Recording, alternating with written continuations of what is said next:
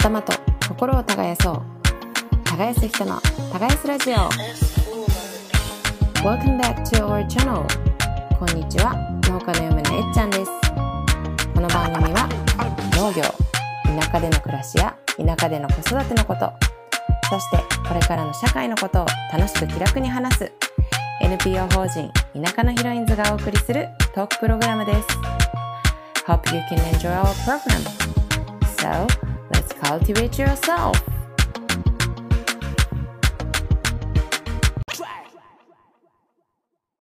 はい、えっとじゃあ今日は、はい、耕す人の耕すラジオということで今日は特別編なんですけども、はい、なんとあの熊本県南阿蘇村にあの農家の種のコッティさんが来ていただきました。はい、ちょっとついてもすぐのスタートだったんで ちょっと慌ただしいんですけど、はい、えっと今日は。えっと、情報発信をずっと続けられているコッティさんからいろんなコツを教えてもらおうということで 極意をあのいろいろ教えてもらいつつ、まあ、皆さんとあの何人か会場にも来ていただいているんですけどはいじゃあよろしくお願いしますお願いします。今日はねあのいずっとメインでパーソナリティをしている耕す人耕すラジオのかなちゃんが、まあ、主に聞き役となり、はい。私はあの理事長をしているエリと言います、えっと、南阿蘇村でお米と赤牛を育ててます。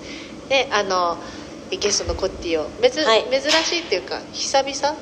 ゲスト呼ぶのは久々だもん、ゲスト呼ぶのは1回あったんですけどあのこうやってもちろん対面で会うのは初めてなのですごい新鮮ですね。ね。でしかもなんか打ち合わせしちゃうと、うん。ねあの事前に仕込まれてる感じになるから、私たちも会いたい会いたいオーラいっぱいだったし、うん。もう本当にぶっつけ本番の始まる直前集合の。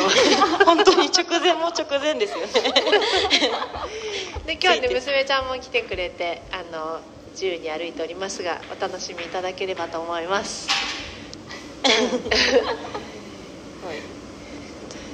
自己紹介を簡単にしていただいてもいいですか、はーい、えー福岡県で、えー農業法人に勤めて野菜を作っていますコッティと言います、えー農家の種というポッドキャスト番組を2014年ぐらいからかな、うん。うん。やってましてなので8年ぐらいうん続けています、えー途中でみかん農家に嫁ぎまして今はみかん農家の嫁としてもちょっと販売とかの活動をしています。よろしくお願いします。よろしくお願いしまます。す。えそうなんですよ。あのそもそも耕す人の耕すラジオがスタートしたのはコッティの一言のおかげで。そうなんですか？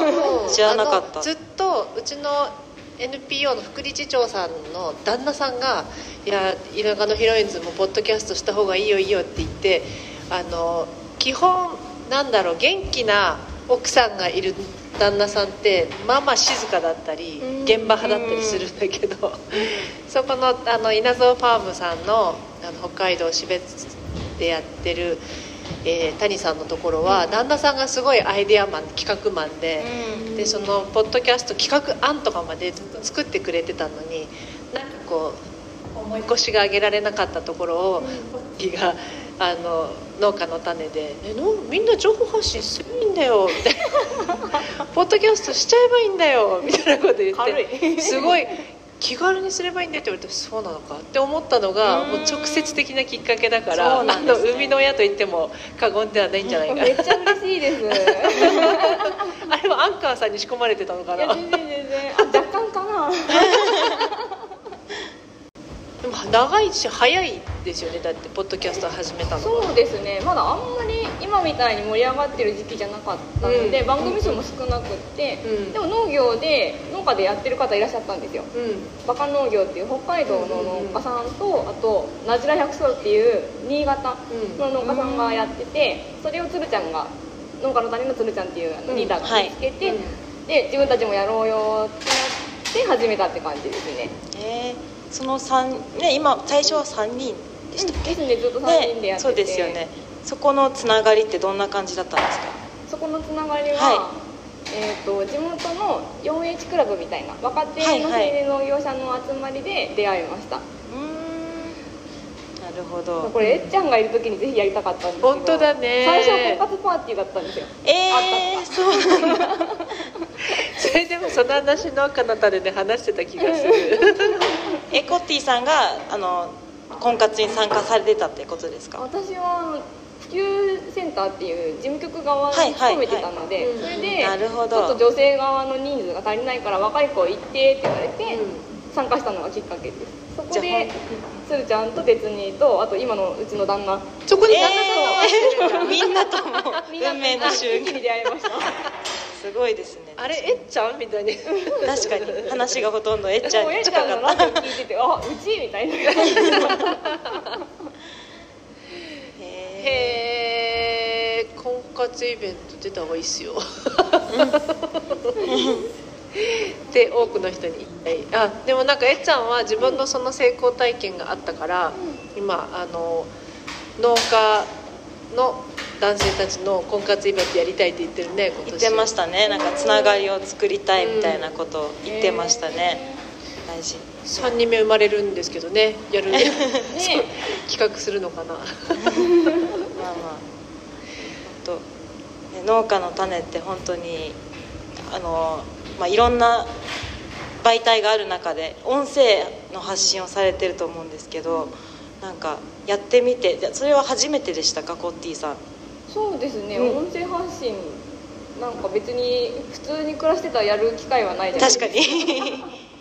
ちょっとラジオに呼んでもらって喋ったこととかはあったんですけどでも1回だけですね始める前にやったことはあったのは1回だけでで全然何の、ね、知識もないままポッドキャストで喋りだして、最初はずっとあのファミレスで友達と喋っているっていう感じでした。なるほどなるほど。うちらも目指すとこやね。うん。その割にめっちゃ下調べとかいろいろ調べて確かに。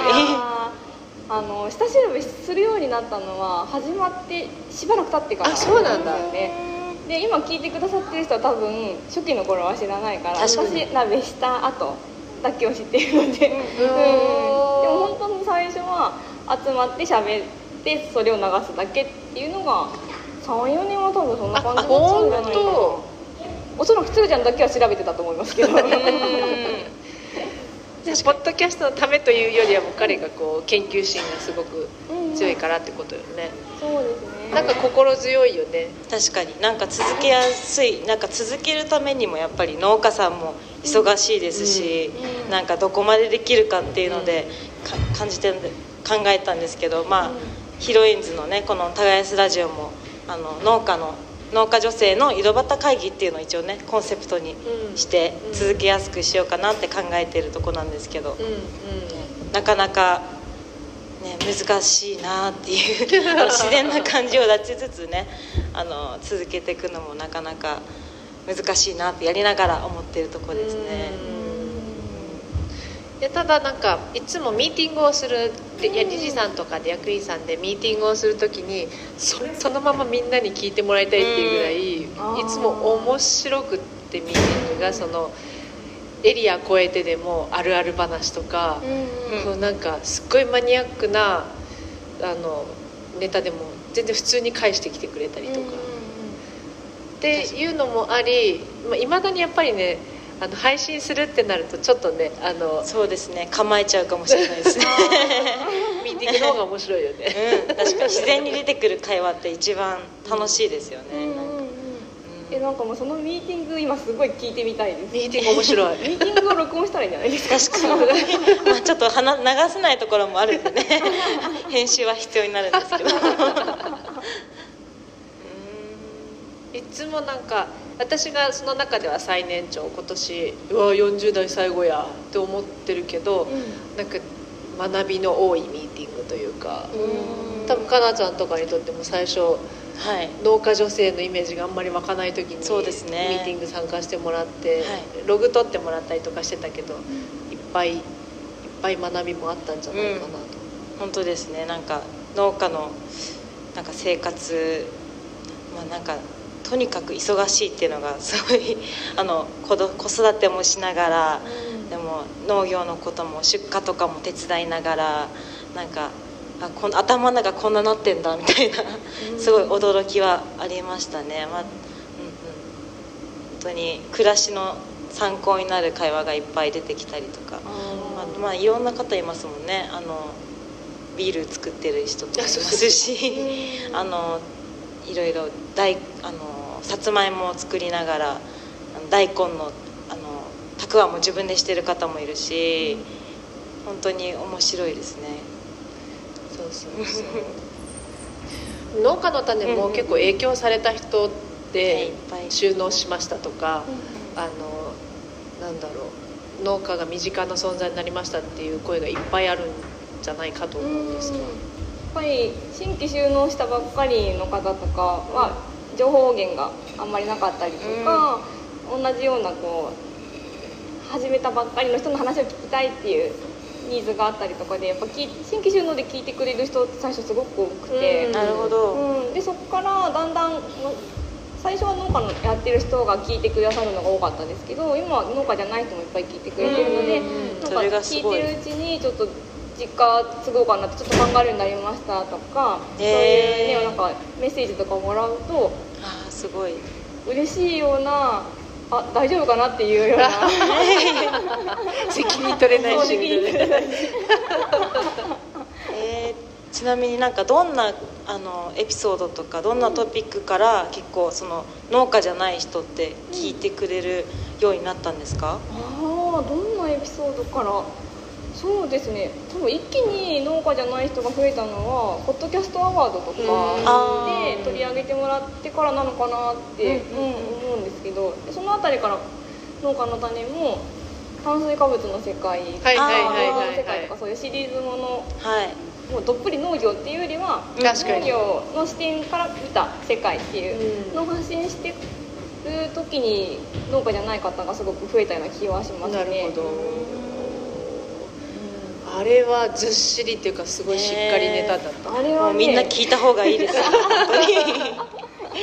あれは 鶴ちゃんのリサーチの賜物あーというかほんとめちゃくちゃ本もいっぱい読んでたし、うん。うん。でもすごい伝えたいことがいっぱい詰まってたので、うん。聞いてもらえたのが嬉しかったですね、でなんかそこ天ラジオさんとかもそうなんだけど、すっごい勉強になるしうわーって思うんだけど基本農作業しながら聞いてるからメモができない。確かに。なんかいっぱい受け流してる気がします。私も2回目聞いても「あそうだった」とか。で もその時もメモできないみたいな。割とジレンマを抱えることが多いな。うん。でもなんか特に印象的だった話その部分だけとか覚えてたりしません、まあ確かに、うん全体の流れ忘れちゃったけどこのエピソードだけ覚えてるみたいな、うん。そういうのでいいのかなって。確確かに確か音声コンテンツはまあそうですよね、みんなしななんかしながら聞いてるっていうのが基本だと思うのにでね。ねだからまあ農農業と本当音声配信って本当に相性がいいなってうん。思いますよね、かなちゃん聞きまくってる。めっちゃ聞いてます。あのまあ農作業私はまあしてたしてる時もあるんですけどあのお店をちょっとやっていてあのお店の本当にずっと野菜切ってる時とかもう同じ作業の繰り返しなので、もうその時にいっぱい聞き込んでます。い。っぱい情報入れようと思って。特に農系ポッドキャストはたくさん聞いてますね。あのポッドキャストウィークエンドの前とかは農系ダーっていろいろ聞いてたよね。そうですね。あのそうポッドキャストウィークエンド、まあ、つるちゃんさんも行かれてたんですけど、はい、でそこに行く前やっぱりもう私の知らない農系ポッドキャストもいっぱいあったのですごいですね。私たちがやってるのも含めたらこう何十も50とかそれくらいねあるって話聞き100近いとか 一気に増えて。あ100か。100か。全然桁が違った。えー、そうですね。それ聞ききれないんですけど、まあ、せっかく行くのでと思っていっぱい聞いたんですけど本当にいろんな角度からのアプローチが農業って言ってもあるなって思ってはい。うん。面白いですよね本当なんかそれぞれ番同じ番組って一個もないから、みんな違う地域ではい。違うものを作ってて、違う視点でかな話しててどれもすごい面白いなと思って。飽コきないですよねもほとんど聞い本てるの？農系ポッほとんどは聞けてないですけど、ん。基本的にはあのベジフード大百科に誘った方うの番組をその収録前にダーって聞こうっていう 感じです、それでも大変ですよね結構ね、うん、ででも楽しいですね、でそうあの農家の種 コッティさんはまあ農家の種以外にもあの Spotify のオリジナル番組もされてますもんねあのあそうベジフル大百科クロップス。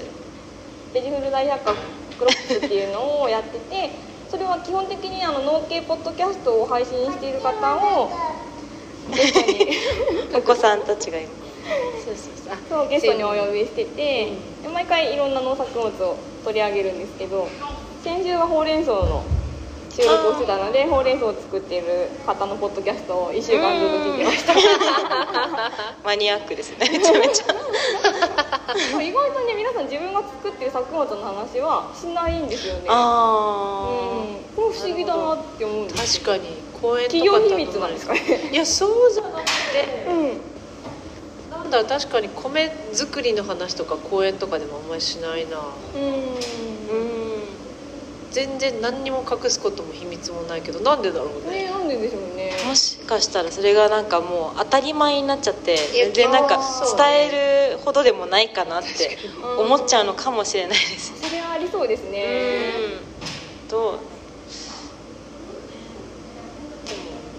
農家以外の方はねそれ農家以外の方にとってはなんか特別なことかもしれないけど、なんかそれ伝えてみるっていうのもそういうのは農家の種としてさされてたりするんですか？農家の種も自分が作ってるものの話って確かにあんまりしてなかった。してない。みんながナスの話を。確かにたまにしてるかも。こういうナスを作って売り出したいんだみたいな話はね、うんありましたね、そっか。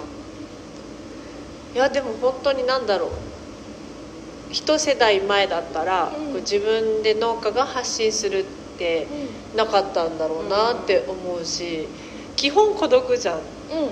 あの農作業まあ、お店の仕込みもそうだろうけど。それが喋ってるだけとか聞いてるだけでこんなに変わるもんなんだなっていうのは私コロナになってからポッドキャストを聞き出してるんだけど、うん。ああのコロナ禍っていうか。結構なイノベーションだよなと思う。うん。そうですね、うん。でこう耳から入るとうん。すごくこう親しみが湧きやすいっていうか、うんうんテレビってテレビの前の皆さんっていう言い方をするらしいんですよ、お茶の間の皆さんって、でもラジオだと、うん。ラジオをお聞きのあなたって言って皆さんじゃなくてあなたっていうっていう話を聞いてああこれちょっとした違いだけど全然違うんだっていうのを確かに、うん、ポッドキャストをしててすごく実感することも多くてっていうのもリスナーさんのお手紙とかなんかメッセージっていうのがすごく関係性が近い感じで書いてくださるんですよね。まあ知らない人同士のやり取りっていうよりは、うん。なんか知ってる人で私たちの話を聞いて考えてくれたことを送ってくれたりとか、うん。実際に会った時もなんか初めて会った感じがしないってすごく確か言われて、に。そう思いました私も。いつも聞き慣れた声なので本当コッティさんの声って特徴的というか、うん。もうなんかあじゃあコッティさんだっていうのがすぐ分かる声だなって思って、ね。なんか農作業中に聞聞くにしてもなんかテレビ番組を流してるのより、うんうん。ポッドキャスト流してる方がより自分に話しかけてくれてるようなあー。気がするのかもしれないですね。そうかもコッティのあの笑い声を今日横で聞いた時、うわ本当本物だ 芸能人と一緒にできるようになったけ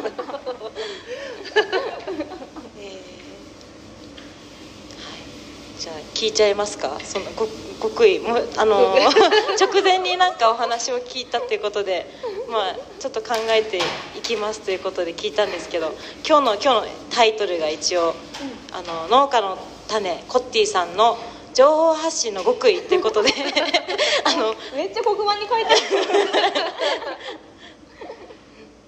ででんって書いてあるんですけどはい。なんか極意教えていただけますか？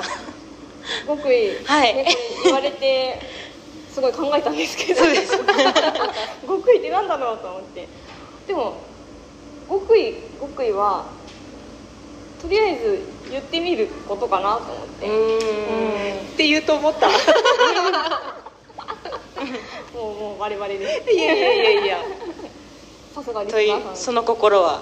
その心はなんですけど、えーっと、まあ、農家に限定してちょっとはい話をすると、農家って今人口の3.7%って書いてあったんですよね。2016年で3.7%だからすごい少ないじゃないです今か 1. 何パーあ今セント。1.7%そんなにい。ええー、じゃあ 100, 100人に1人ぐらいですよね、うん、でその少ない農家っていうのはなんか喋っとかないと存在を忘れられちゃうなと思って。ー、そういうことなんなんでしょう1.7%だったらね。確かに。なかなか普段会わないですもんね。とうん都会とかに住んでると。都会に暮らしてると全然こう、うんうん。農業と接する機会って本当です。さん都会暮らしが長かったと思うんで、はい。分かると思うんですけど私も一応長かったんですああそうですよ 今はもう20年経ってます だからもう農家が喋ってるっていうだけですごい意義があるじゃないですか。うもう私がやってることすごい意義があると思っていいと思うんですよねんうんうん。で、えーちょっと出産と妊娠について絡めて今日はあの女性の集まりって聞いたんで、うんうん。ちょっと考えてきたんですけど、情報をどんどん吸収するのってすごい楽しいですよねでその状態ってまあ妊娠している状態かなと思って、おおなるほど、うん、で妊娠中もすごい楽しいじゃないですか、うん。どどんな子が生まれるのかな。生まれたらこういうお洋服着せたいなあそこに遊びに行きたいなとか思うけど。でも出産した後ってもっと楽しいじゃないですか、うん。子供が成長していくのを見るの楽しいし、まあ、その分ものすごく大変なんですけど。でも大変より楽しさとか発見とか喜びっていうのがうんと勝るなと思って。で情報情報も同じだと思うんですよね。ずっと貯めてばっかりも確かに自己満足的にすごく楽しいんだけど、でもそれ情報を吸収したものを表に出して初めてやっぱり見る世界があると思うんですよ。うん。花さんこれから出産まだ先の話かもしれないけど、あのやっぱ妊娠中に見る世界と出産後に見る世界って全然違うくないですかゆりさん？超名言。もうこれこれで今収録終えてもいいぐらい。以上みたいな。いや本当にその通りだと思う。うん。素晴らしい名言。やった今日仕事終わりました。いやそういうことか、うん。それやな。それかなと思って。学びました。私は農業じゃない家に生まれて、うん。で農業を始めてで思ってることすっごいいっぱいあったんですよ。うん。でも周りおじいちゃんおばあちゃん ばっかりだし、はいはい。なんかだからといって同世代の友達に喋っても全然分かってくれないし。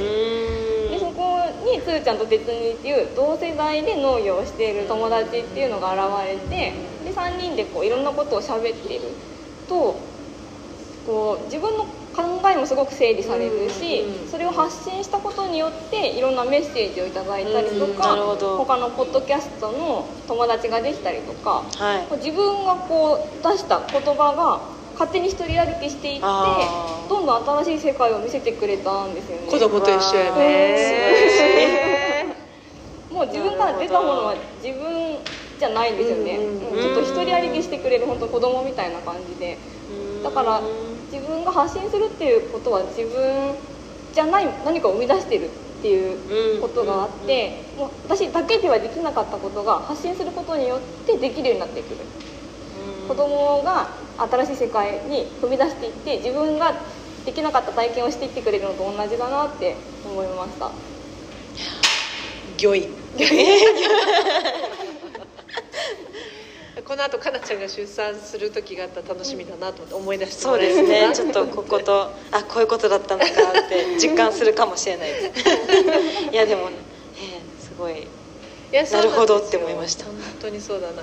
あの1%、まあ、1%っていうのは全その総人口に対する農家全体の人数の割合がそれぐらいだって言われていてでもその中で49歳以下ってさらに1割だから。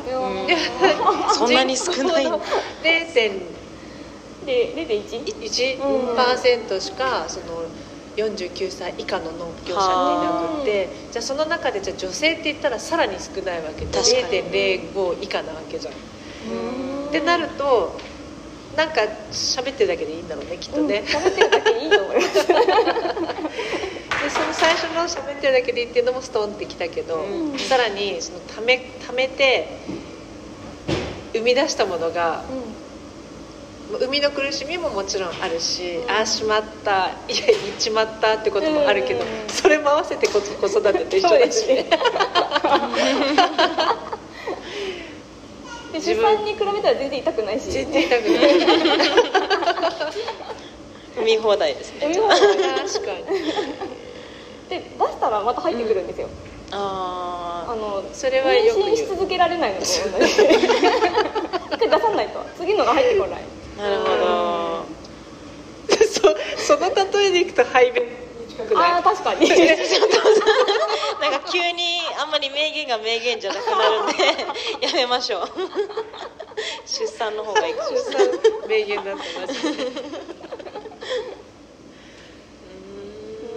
なるほどですえ極意聞けましたね。聞けましたね。いやよかったです。でももうどうしようかと思いました、えー。でもその一人歩きしてだいそのフィードバックというか何か返ってき始めたのってどれくらい経ってからでした？そのあんまり多分リスナーもやっぱりポッドキャスト聞いてる人ももともとそんなに多くなかったと思うんですけどうんうんうん。なんかそこの手応えがあったのってどれくらいからでしたか？えー、なんか私は特にイベントに行ったりもしてないし、うんちゃんは公園に行ったりとかでリスナーさんと会う機会もあったと思うんですけど、私と哲にはどこも行かなかったから 全然何も書いてくるものなくて。あ そうなんだ。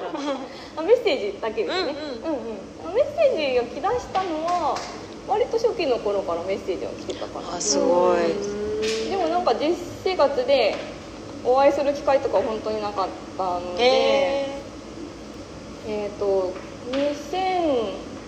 2019年ぐらいですかね農系ポッドキャストがものすごい増えた年があるんですけどその辺で横のつながりができた時に実感がありましたね。うん。なるほど。発信していたものにこんだけこう応じてくれる人がいるんだっうんうんうん。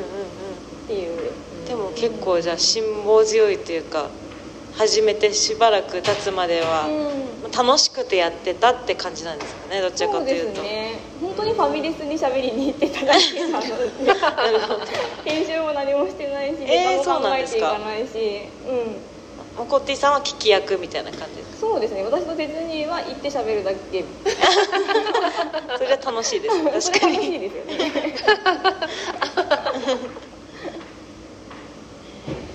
楽しいはやっぱり続けるの秘訣だもんね多分ね。確かにそうですねそうですね。で多分こうメッセージとかがいっぱい返ってきたり反応が見えるようになってきてからなんかこうやる気が出てきて下調べするようになったって感じですかね。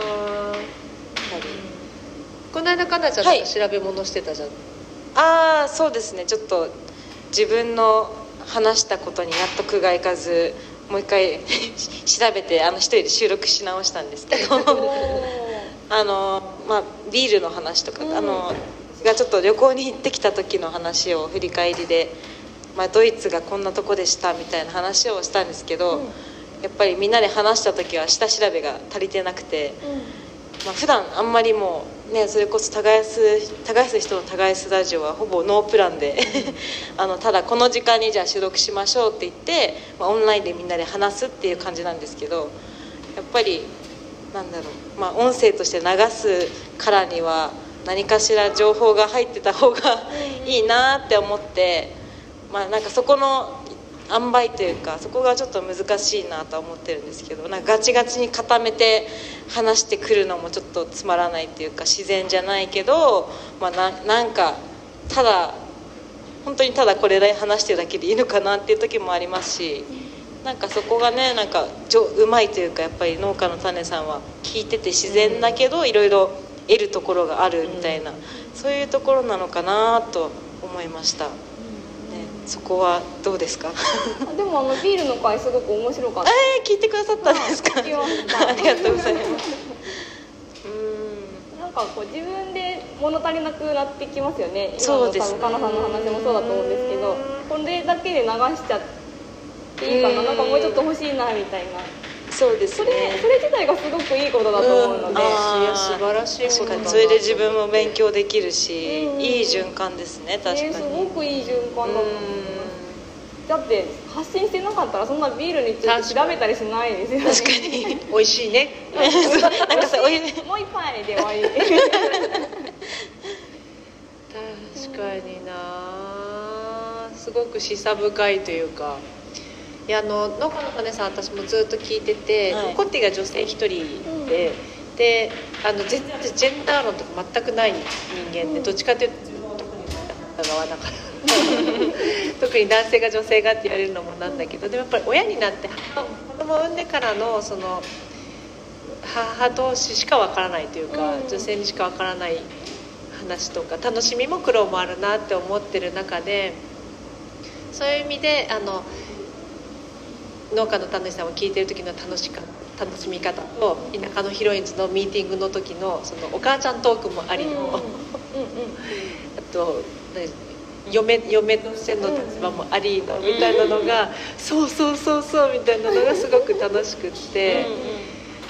で実はまあ、未だになんだけれどもあの田舎のヒロインズが 20, 20年経った設立から20年経って、えっと、2位団体の頃からを数えると多分もう30年近く経っていて最初にみんなで集まったのは94年とかその前なんじゃないかな。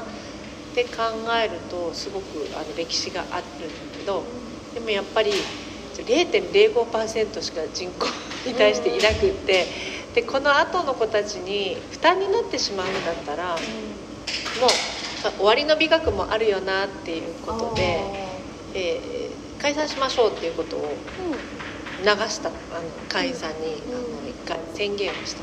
そしたらそのその週だかその次の週にねポッドキャストウィークエンドがああーそうでしたってね。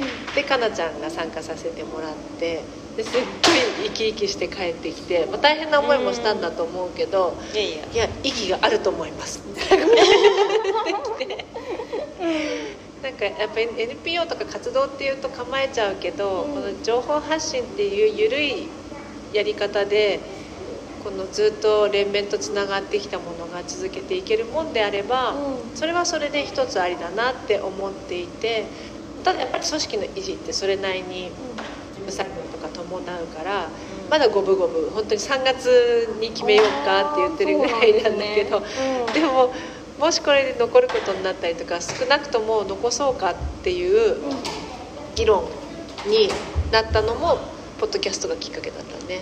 そうですねやっぱり自分たちがやってて楽しいというかこれだったら続けられるかなみたいな話はそのえっちゃんともしてたので、まあ、これを軸になんか話す場所を設けるじゃないですけど週に1回みんなでなんか今週あったことを話すみたいなそれくらいだったら、まあ、できるよねみたいな話には一応なりましたよね。なんかやっぱり構えてじゃあ毎日の毎週講習会やるとかそういうのは、まあ、理想ですけどなんかできない、まあ、ちょっとなかなか負担になるみたいなことを皆さんと話しててなんかそうですね。やっぱ楽しく続けるっていうところが鍵なのかなとは思いつつ、すみませんちょっとここで一旦お断りと言いますか、はい。あの賑やかな音がしていますがこれもあの、えー女性の集まりとか女性ならではで子供が今2人いて4歳と6歳。え仲良く遊んでくれてるので 多少カツカツ音がしてるのは黒板で絵を描いてる音で あのこれも含めて聞いていただければなと。そうですね、まあ、最初の回も赤ちゃんとか泣いてましたもんねね私たちの配信でコンティ私がなんか公園にいた時も前ね見たことがあるって言ってくれてあのリサが多分歩き始めた時2歳とか多分そんぐらいかな。もっとちっちゃかったような気が、ね、もっとちっちゃかったかな、はい。ね、なんか私が喋ってる横でリサはあの舞台の上を縦横無尽にタカタカタカタカタタカタカタカって端から端まで走ってるっていう。いつもお母さんのお仕事ついてきてくれるじゃんそうでもなんかね本当に生まれた瞬間からうちは上の子とちょっと間が空いていて7歳離れてるんだけど、えっと、上3人はもう私が留守にしても大丈夫な状態だったから、夫が見てくれるって言ったけど下の子が最後生まれてからは好きなとこ行っていいけど絶対連れてけっていうっていう条件で。でよし分かったと思ってそれもなんか戦うとかじゃなくって、うん。やれるとこまでやってみようみたいに思って、えっと、公演の依頼が来るたびにあと委員会とか、あの子連れになるんですけどって言って、もう断れるもんなら断ってみれみたいな強い。いやって思ってネタにするから誰か断ってって思ってたのに、うん。うん結局誰にも断られないまま、すごいですね。3年間を過ごすでもうん。一個だけちょっとこれも本当にこれだけ終わって前話した前半あの終了したいんですけど。あ？の最終的に諦めたっていうかおいって思ったのが男女共同参画推進連絡協議会。違ったらごめんなさい。っていう内閣府のあの会議があってそれ2年か3年3年目に入ろうとしてたのかな。でリサが3歳になるうん。年だったの。で3歳になると旅費がかかる。それまでは飛行機に乗っても私の膝で行ってでどんなにギャンあの泣きましたらあの彼女だけ出す手配はしてうちの母に来てもらってたりあー。子守りを誰かに頼んで会議の進行を妨げる状況になったらすぐに出せるっていう状況を作ってはいたの、毎回どんな時でも。ただ、うん、と旅費はかかんなかったし3歳になってリサも旅費がかかるってなった時にそのまさにその男女共同とか言ってる委員会が、えー出せませんって言ってきてあー。娘さんの分は出せません。でもうん。スタートが9時だったから前入りしなきゃいけなくって、前日入りに東京するってなると置いていけないから連れていく。でじゃあ娘の分も旅費お願いしますって言ったらすっごい向こうも頑張ってくれた。多分かなり意地になって頑張ってくれたんだけど 結局規定としてその委員さん以外は出せませんっていうことになってじゃあっていうことは子育て中の地方に住んでいる私たちの年代っていうのはこの委員会には入れないんですね。じゃあ辞めさせていただきますって言って断って終わった。それがそれ以外の講演も委員会も全部全部大丈夫だった。時の大臣とかが参加する会議でも、うん。リサ膝に乗って、なんかやっぱ子供もねさするから一人で遊んでくれてたりとかするようになってたんだけどまあまあ。まあるある。こういう話が女性農家で現役とかだとできる相手がいて楽しいんだけど絶滅危惧種に近いですよって感じだ。そうですよね。でも私もその 4H とかのうん。集まりは子供を連れて行ってたし、大体研修とかもほとんど子連れで行ってたんですよね1歳までかなでもなんか連れて行くようになったのもしかしてエリさんの影響なのかもしれないと思ってて。それ誰かにも言われた、うん。そのリサちゃんあ名前名前カットえ全然カット大丈夫。お子さんを連れて講演されてる姿を見たんですよね。で講演の内容も何一つ覚えてないんですけどただ子連れで講演してる人がいたっていうところをすっごい覚えてて何年経ってもそこは忘れなくって、うんうん。なんでリさんからお電話いただいた時もああ あの時のってすごい思い出して。確かに印象的ですよね。なんかあの議会に子供連れて行ってすごい叩かれた人はうん、あれも熊本だったんだけど実は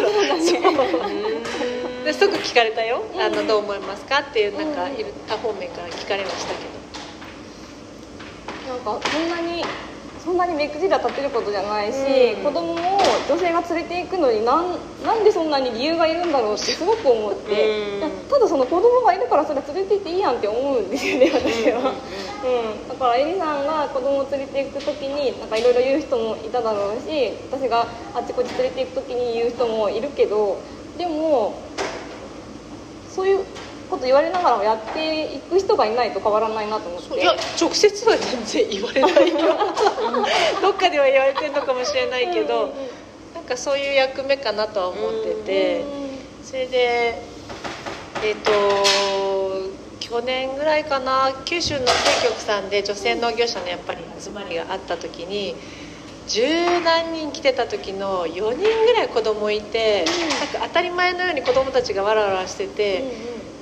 っていう姿を見た時にすごい感動してあなんかスタンダードっていうか普通に連れてっていい時代になったなって思った、いやでもそういう時代を切り開かれたんだと思います。切り開いてっていう やってみようみたいなちょっといたずら心でございました。もうじゃあ1回はここで終了ということで。はい。では。また次回もよろしくお願いします、はい。じゃあ来週もよろしくお願いします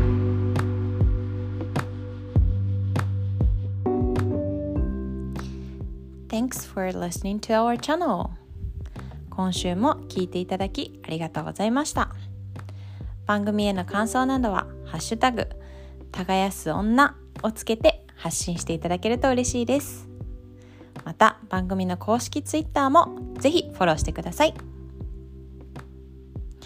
NPO 法人田舎のヒロインズでは会員やサポーターの募集を行っております。日本の農村の魅力を発信したい。豊かな農村を次世代へつなぐアクションを起こしたい。そんな方のご応募をお待ちしております。年会費は3650円。1日10円で日本の農村の未来を切り開こう。という思いです。会員の方には解放誌の発行や会員限定の勉強会の映像なども配信しているので気になる方は是非ホームページをチェックしてみてください最後にこのポッドキャストは独立行政法人環境保全機構地球環境基金の助成を受けて配信していますそれでは See you next week!